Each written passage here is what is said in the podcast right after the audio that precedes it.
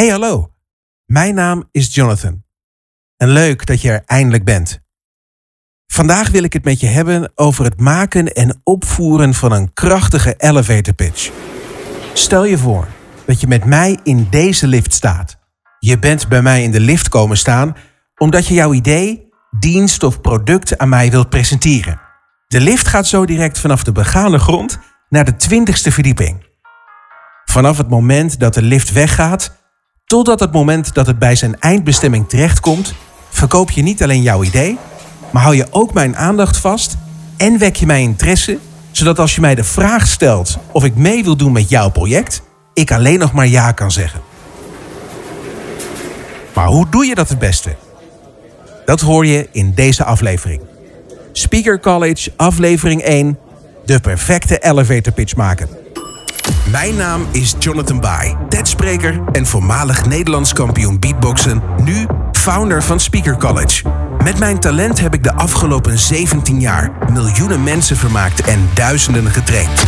Nu leer ik je alles over de psychologie van het overtuigen en de wetenschap om stressvrij te leren speechen en presenteren. Colleges met soms een interview, maar altijd leerzame tips, technieken en een boodschap die het delen waard is. In Speaker College. En ik, ik ben je instructeur, Jonathan Bai.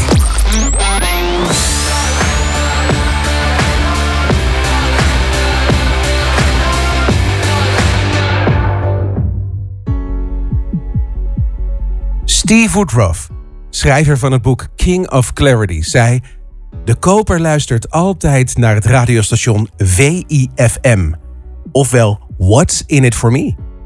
Wat zit erin voor jouw publiek? Wat zit erin voor jouw luisteraar? Wat neemt jouw luisteraar mee naar huis?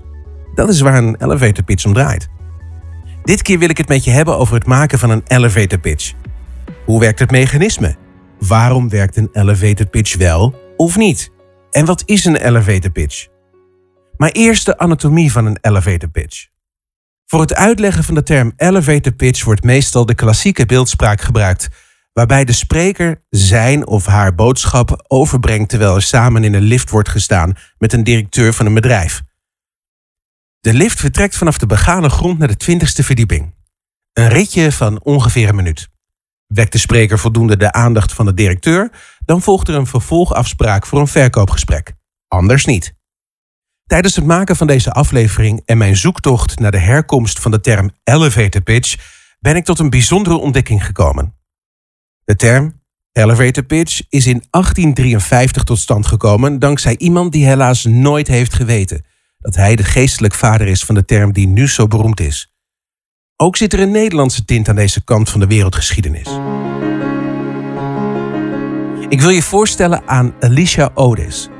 In 1850 bedacht de dan 42-jarige Otis een nieuwe manier voor het bedienen van liften in noodsituaties. Tot die tijd was het zo dat de liftkooien waarvan de kabel brak ter pletten vielen. Alicia bedacht een mechanisme die dat moest voorkomen en dat zou hij presenteren tijdens de New York World Fair van 1853. Een beurs bedoeld om alle industrieën van de wereld een podium te bieden en ter ere van het in gebruik nemen van de New York Crystal Palace, het gebouw waarin de beurs werd gehouden. 200 jaar daarvoor, in 1624, heette de grond waar het gebouw in de Verenigde Staten op werd gebouwd trouwens New Amsterdam. Een plek gesticht door ons als Nederlanders. In 1664 veranderden de Amerikanen de naam New Amsterdam in New York toen de Nederlanders dat gedeelte van Amerika verpatsten aan de Britten in ruil voor Suriname. In 1858, vijf jaar na de opening, brak er tijdens een andere beurs in een van de gangen brand uit, waarna het hele complex in 25 minuten tot de grond toe afbrandde. Het gebouw werd nooit hersteld, maar de grond waar ooit de grondslag voor de elevator pitch werd gebouwd kennen we nu als Downtown Manhattan. Met het groene Bryant Park dat vlak voor het bekende New York Public Library staat. Terug naar de beurs die in 1853 tijdens de opening van het gebouw plaatsvond. Alicia was een genie op het gebied van mechaniek. Maar wie was hij? Op zijn veertigste woonde Alicia Otis in Bergen City. Als je het in het Nederlands zou zeggen, Bergen City, in de staat New Jersey. Een plaatsnaam waarvan wordt vermoed dat het vernoemd is naar Hans Hansen Bergen, die als tapijtlegger per schip samen met andere stichters van Nieuw Amsterdam in Amerika aankwamen. Vanuit Bergen City ontwierp Alicia de uitvinding waarmee liften beveiligd konden worden zodra de kabel van de kooi brak. Liftkooien zouden dan niet meer naar beneden storten zodra het koord brak, maar blijven hangen door een mechanisme dat tegen de liftschacht duwt zodra de lift naar beneden dreigt te vallen. Twee jaar later, in 1853, presenteert hij zijn unieke uitvinding tijdens de wereldbeurs in een levensgevaarlijke presentatie.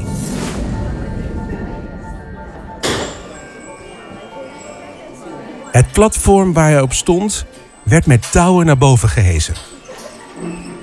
Nadat hij van een assistent op een fluwelen kussen een dol kreeg die hij mee naar boven nam, terwijl de menigte omhoog keek, deed hij iets dat niemand verwachtte.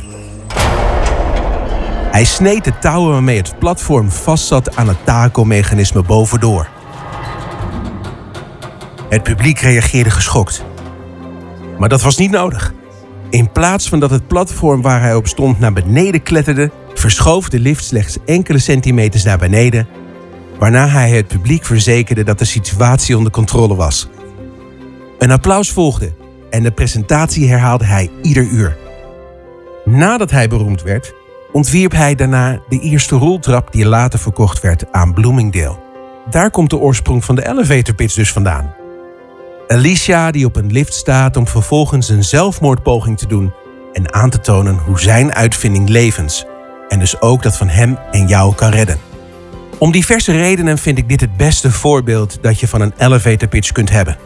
Een visionair die de zwakke functie van liften die naar beneden kunnen vallen door een versleten koord omzetten in een kans om een oplossing te bedenken voor het veiligheidsprobleem waar alle liften mee kampten in die tijd. Hij presenteerde letterlijk op een liftplatform zijn veiligheidsoplossing door het koord af te snijden. Wauw. De beste manier om een product of het idee van een dienst uit te leggen is dus door het te laten zien. Wat zou er zijn gebeurd als Alicia zonder de lift en alleen met het veiligheidsmechanisme in zijn handen zou staan? Zou het grote publiek dat interessant genoeg vinden? Of had men dan gewoon doorgelopen? We zullen het nooit weten, maar hij heeft niet alleen het veiligheidssysteem verkocht, maar ook de veiligheid van de lift. Nog steeds wordt het op tv en markten gebruikt om bijvoorbeeld schoonmaakproducten aan te prijzen. Beeld je maar eens in. De schoenpoetser die jou voorbij ziet lopen in je mooie pak, maar ook je gymschoenen of hakken ziet die een poetsbeurt kunnen gebruiken. Voor je het weet ga je naar huis met een pot schoensmeer of nieuw schoonmaakmiddel, rugmassage of apparatuur om je ramen streepvrij droog te maken tijdens het ruitenwassen. Ja, Alicia had het met zijn Lift Act goed bekeken. Een goede presentatie die dus met rechte elevator pitch wordt genoemd. Waarom maakte deze presentatie hem wereldberoemd? Welke technieken gebruikte hij? En welke technieken kan jij gebruiken om je elevator pitch een goede kickstart te geven? Aandacht. Dagelijks worden we blootgesteld aan honderdduizenden reclameboodschappen en soms hebben we het niet eens door. Vroeger was het stoepbord van de bakker of het uithangbord van de kruidenier of lokale fastfoodketen het baken van iemands gedachten bij het woord aandachtstrekkers. Tegenwoordig zie je naast stoep- en uithangborden reclame op social media apps als Facebook en Instagram, maar ook de post, krant, tv, radio en wat dacht je van het reclamebord op de bushalte? Het zijn allemaal momenten om je aandacht vast te houden. Als we namelijk onze aandacht bij de advertentie houden, zo is de hypothese, dan onthouden we de boodschap beter en maken we eerder de keuze voor het product dat in de advertentie te zien is. Niet voor niets steken merken miljoenen euro's in advertenties die soms slechts 15 tot 30 seconden te zien en te horen zijn. Onze aandacht is zo schaars en kostbaar geworden dat het handelswaar is. In een tijd dat onze aandacht schaars en kostbaar is, gebruiken slimme ondernemers deze kans om onze aandacht als handelswaar te gebruiken. Anderen proberen onze aandacht te analyseren, zoals in 2017. Toen publiceerde ochtendkrant Metro een verontrustend artikel over reclameborden op stations van de Nederlandse spoorwegen. Deze camera's waren bedoeld om de oogbewegingen te meten van de personen die de reclamezaal bekeken. Op deze manier wist het reclamebureau hoe zij een reclamefilm op zo'n zeil kunnen optimaliseren, zodat de ruimte tussen het niet en het welkopen van een product verkleind wordt. Aandacht is dus schaars. En vanuit die gedachte kwamen twee ondernemers in de jaren 90 met een plot twist rondom de elevator pitch zoals we die zojuist hebben besproken. In plaats van op een lift te staan en de veiligheid te verkopen zoals Alicia Otis dat deed in de jaren 1800, sta je nu in de lift. Tijdens de elevator pitch doe je alsof je in een lift staat die vanaf de begane grond naar de twintigste verdieping gaat. In de tijd tussen de begane grond en de eindverdieping krijg je de kans om je idee te presenteren. Als je idee interessant is, dan mag je een verkoopafspraak maken. Zo niet, dan niet en ben je de zwakste schakel. Tot ziens. De lift en het ritje naar de twintigste verdieping zijn natuurlijk een metafoor.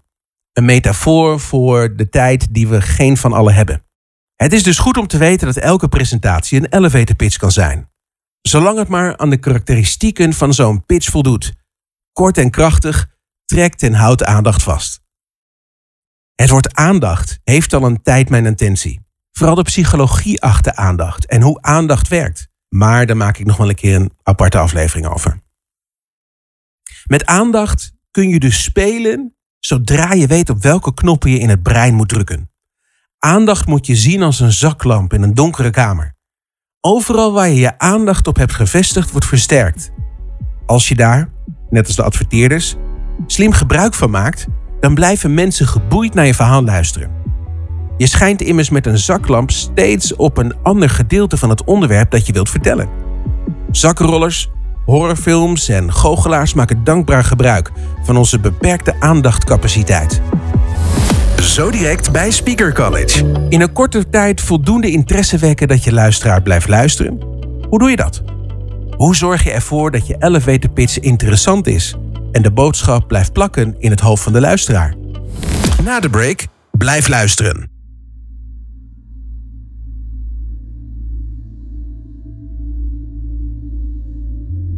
Laten we eerst het van de andere kant bekijken.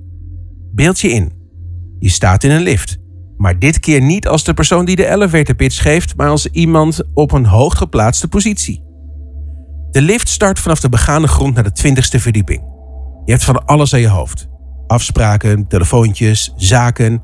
Iemand begint zijn pitch tegen jou en je luistert. Natuurlijk is het metafoor van de lift slechts beeldspraak. Want in het echte leven sta je misschien niet in een lift, maar sta je achter een bureau.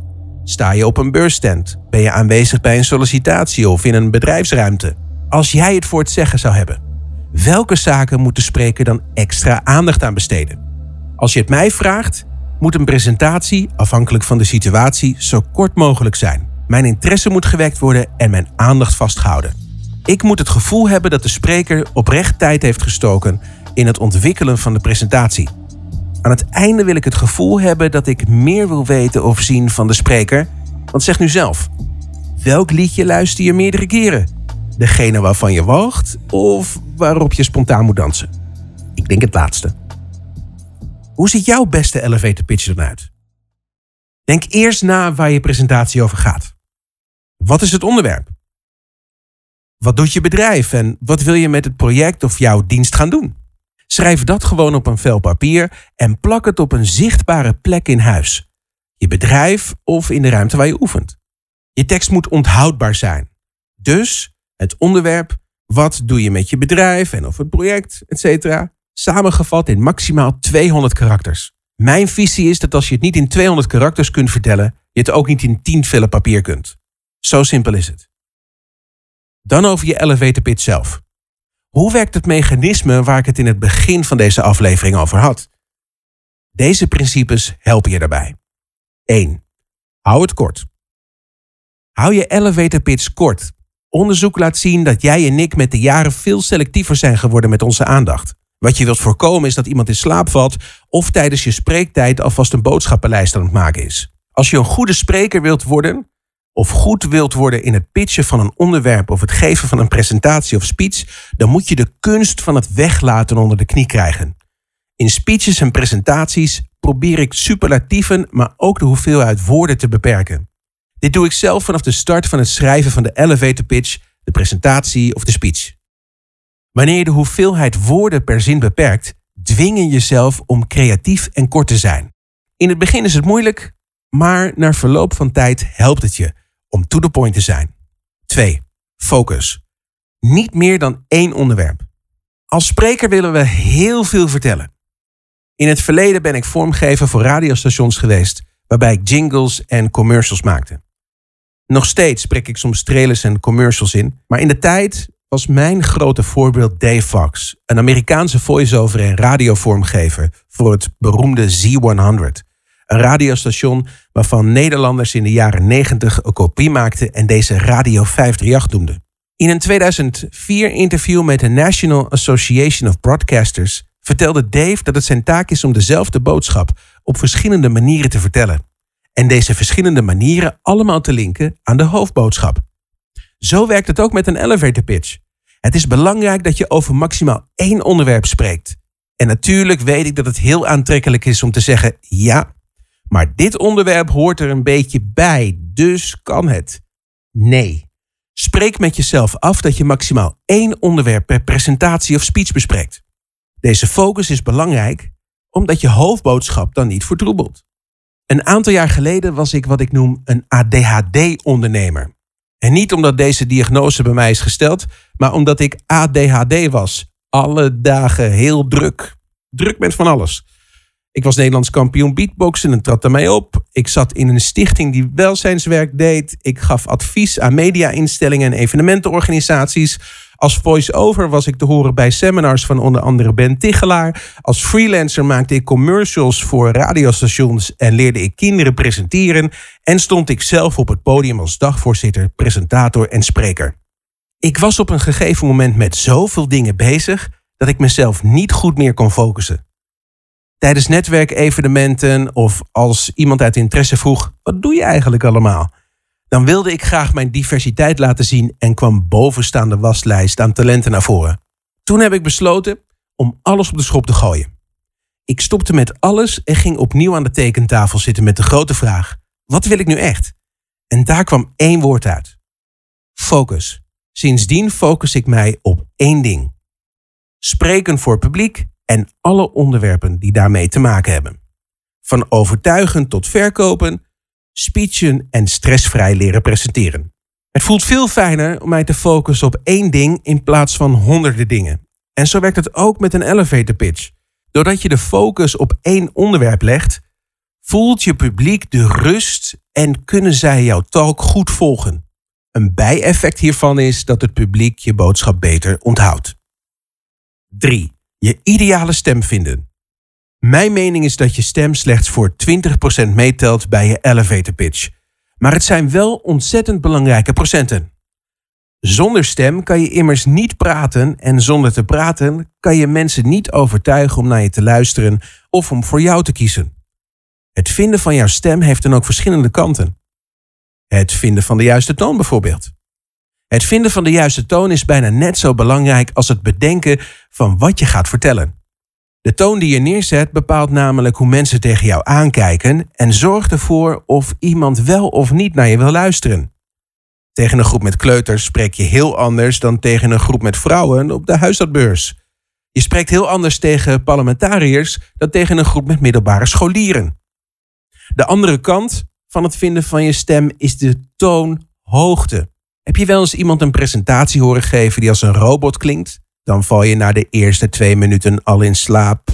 Of wat denk je van iemand die constant van toonhoogte verwisselt? Alsof de persoon om de zoveel tijd in de billen wordt geknepen. Het zijn beide extremen, dat weet ik. Maar in het midden daarvan ligt de nuance. Een goede presentatie, speech of elevator pitch heeft voldoende afwisseling van de toonhoogte. Nu je aan het luisteren bent, klinkt het als een open deur. Maar als je straks aan de gang gaat, dan denk je misschien, hoe zat het ook alweer? Een beroemd lied van de film The Sound of Music uit 1965, getiteld Do Re Mi, do, eh, helpt als een geheugensteun. Natuurlijk staat muziek in het algemeen bekend om de variërende toonhoogtes, maar voor nu is dit lied het makkelijkst te onthouden. Als je naar dit luistert of in gedachten neemt, dan merk je dat de tonen op een gedoseerde manier omhoog en omlaag gaan. Dat maakt het prettig om naar te luisteren. En dan is er nog een aspect dat heel belangrijk is: stemgebruik. Als er iets is dat ik de afgelopen jaren heb geleerd, dan is het dat de stem niet alleen een instrument is, maar ook zeer kwetsbaar is. Daarom is het van enorm groot belang dat iedere stem op de juiste manier wordt gebruikt. Over de toonhoogte waarop je vanuit jezelf spreekt is veel geschreven. Zo vinden vrouwen een man die met een lage stem spreekt, zoals Perry White, sexier dan een man met een hogere stem. Mannen met een lage stem krijgen vaker gelijk in vergaderingen, terwijl vrouwen door hormonale veranderingen, zoals een zwangerschap, tijdelijk lager kunnen spreken. Maar je hebt ook vrouwen die lager willen spreken vanuit hun functie, zoals voormalig minister-president van het Verenigd Koninkrijk Margaret Thatcher. Zij wilde meer autoriteit uitstralen, dus heeft ze een logopedist in de hand genomen om trainingen te krijgen om op een lagere toonhoogte te spreken. Veel mensen spreken van nature op een hoge toonhoogte of op een lage toonhoogte, maar er zijn ook mensen die zichzelf hebben geleerd om op een bepaalde toonhoogte te spreken. De logopedist die mij ooit heeft geholpen om van een randstedelijk spreekaccent af te komen, heeft mij de volgende truc geleerd om achter de ideale spreekhoogte te komen. Het is hetzelfde geluid dat we maken om aan de zender van een boodschap in een gesprek te laten merken dat we luisteren. En dat klinkt als volgt. Mhm, mhm. Probeer het zelf maar eens. Dan ben ik even stil. Dat is je ideale spreekhoogte. Nu we het hebben gehad over het belang van een korte elevator pitch en het focussen op één onderwerp en het vinden van de juiste stemhoogte, gaan we het hebben over de inhoud van je elevator pitch. Deze is minstens zo belangrijk als de vorm waar we het net over hebben gehad.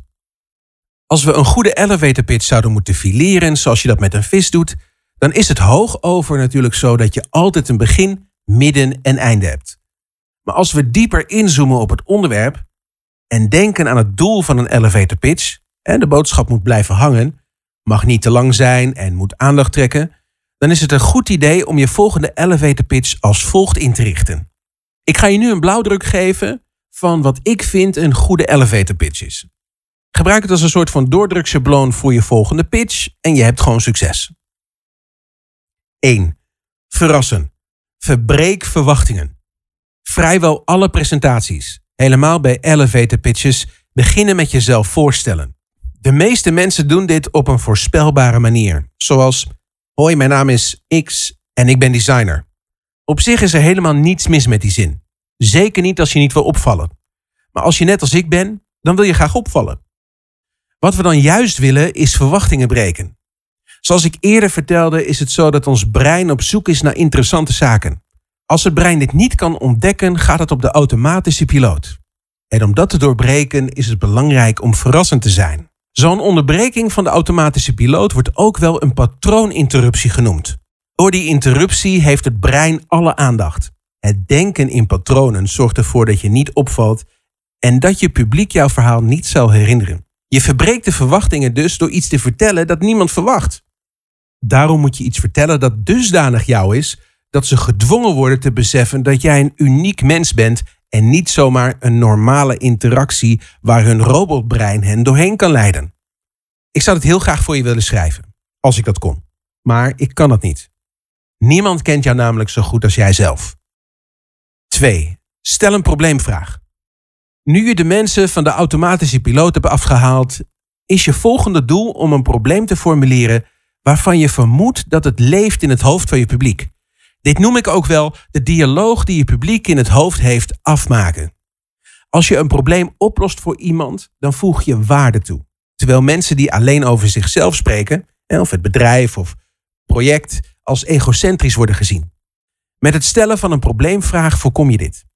Een probleemvraag maak je door de dialoog in het hoofd van je publiek, dus de problemen waar zij mee rondlopen, uit te vergroten naar een vraag die iedereen in het publiek begrijpt. Bij mij is dat. Wie vindt van zichzelf dat hij of zij overtuigender zou willen overkomen, maar weet niet hoe? Nadat je zo'n vraag hebt gesteld, zullen sommigen misschien lachen en anderen steken hun hand op. Het overkoepelende doel van het stellen van een dergelijke vraag is het opbouwen van rapport met je publiek. En rapport noemen we ook wel een connectie of een gevoel van collectivisme. Het wij-gevoel. Het wij hebben iets gemeen gevoel. Het ik heb een probleem en ik zie dat anderen ook dat probleem hebben gevoel. Het is een goede strategie om die connectie, hè, dus dat, dat wij-gevoel, die interesse te wekken, zodat iedereen in het publiek wil blijven luisteren naar wat jij te vertellen hebt. 3. Je verhaal. Nu is het tijd om je verhaal te doen. Om te vertellen waar je voor bent gekomen. Het pitchen van jouw idee. Dienst, bedrijf of jezelf. Wees jezelf, maar onthoud, houd het kort. De spreekwoordelijke lift is zo vanaf de begane grond naar de twintigste verdieping. Eén onderwerp, kort, op een goede toonhoogte en snelheid. Vervolgens eindig je met een goede quote of uitspraak. 4. Ja-statement. Een ja-statement is een statement dat zo wijs en catchy klinkt dat je weet dat iedereen het er alleen maar mee eens kan zijn. Dat je weet dat je dingen als hmm of ja zou horen of iemand ziet knikken. Een retorisch statement zou je het zelfs kunnen noemen. Als je wilt weten of jouw zin catchy genoeg is, maak er dan een plaatje van en plaats het op social media en kijk wat voor een commentaar je erop krijgt of hoeveel likes of shares. Mijn hoofdknikstatement over iemand overtuigen om voor jouw plan te kiezen zou kunnen zijn: geef iemand het gevoel dat de persoon heeft bijgedragen aan de totstandkoming van het plan, ook als dat niet zo is. Er is maar één plan dat iemand nooit zal afkeuren en dat is zijn of haar eigen plan. Hmm. Op dit moment in het gesprek met het publiek heb ik de verwachtingen bijgesteld. Verbroken mag je zelfs wel zeggen. Ik heb een sterke connectie met het publiek gebouwd en dat robotbrein heb ik opgeschud. Iedereen is alert. 5. Cliffhanger met call to action. Sluit het einde af met een cliffhanger, een open einde. Het gebruik van een cliffhanger is een populaire tactiek bij soaps, series en televisieshows. Ons brein kan heel slecht omgaan met onafgemaakte zaken. Deze unfinished business blijft hangen, waardoor we nieuwsgierig worden en de volgende aflevering weer kijken. Netflix, maar ook de traditionele media maken dankbaar gebruik van deze manier van misleiden van het brein. De indruk wekken dat er nog iets komt, maar dan is het stil. Waardoor je jezelf afvraagt: en nu? Deze techniek kan je ook inzetten aan het einde van je elevator pitch. In plaats van dat je zegt: Ik ben spreker die en die en auteur die en die, koop mijn boek, zou je zoiets kunnen zeggen als: Ik leer managers de geheimen van het echt verbinding maken met het publiek. Meer weten? Kom naar me toe. Dat laatste, kom naar mij toe, noem ik ook wel de call to action. Een call to action is een directieve manier om iemand te vertellen wat hij of zij moet doen. Ondanks dat mensen in het publiek alles denken te weten over jou en over het verhaal, weten ze vaak nog niet wat ze met jouw verhaal moeten doen. Een call to action aan het einde helpt om twijfelaars of mensen die sociaal minder behendig zijn of minder snel op mensen afstappen, over de streep te trekken om met je in gesprek te gaan. Een potentiële verkoopkans dus. Maar dan rijst de vraag: is het woord elevator pitch anno nu nog wel actueel? De term elevator pitch die in een tijd is bedacht waarin er nog geen social media en mobiele telefoons waren. De vraag die nu rijst is dan ook: is het in de lift stappen met iemand die belangrijk is nog net zo normaal of wordt het nu gezien als stalken? Juist omdat we in een tijdperk leven waar persoonlijke communicatie centraal staat in een onpersoonlijke omgeving op platformen als Facebook, Twitter, LinkedIn en Instagram. Moeten we de term misschien aanpassen? Of is het woord meer een analogie tussen de boodschap die je wilt vertellen en de tijd die iemand beschikbaar heeft om naar deze boodschap te luisteren? Ik denk het laatste. Meer dan vroeger strijden merken constant om onze aandacht. In 1850, waarin Alicia Otis leefde, waren er misschien tientallen reclameborden op straat. Tegenwoordig worden we blootgesteld aan duizenden reclameuitdrukkingen per dag. Ondanks dat weten onze hersenen het goede van het kwade te onderscheiden. Het interessante en saaie uit elkaar te houden en de aandacht vast te houden wanneer dit nodig is. Ik durf dan ook met enige vrijpostigheid te beweren dat de term elevator pitch nog steeds actueel is. Dit was de Speaker College aflevering voor deze keer. Alle informatie over deze uitzending vind je terug op speakercollege.nl-001. Mijn naam is Jonathan Bai en bedankt dat je aanwezig was bij dit college. Ik wil dat je een krachtige spreker wordt. Daarom is het nu tijd om de wereld in te gaan en de dingen die je in deze aflevering hebt gehoord toe te passen. Dan pas kan je zeggen: Ik ben een baas op het podium. Tot de volgende keer.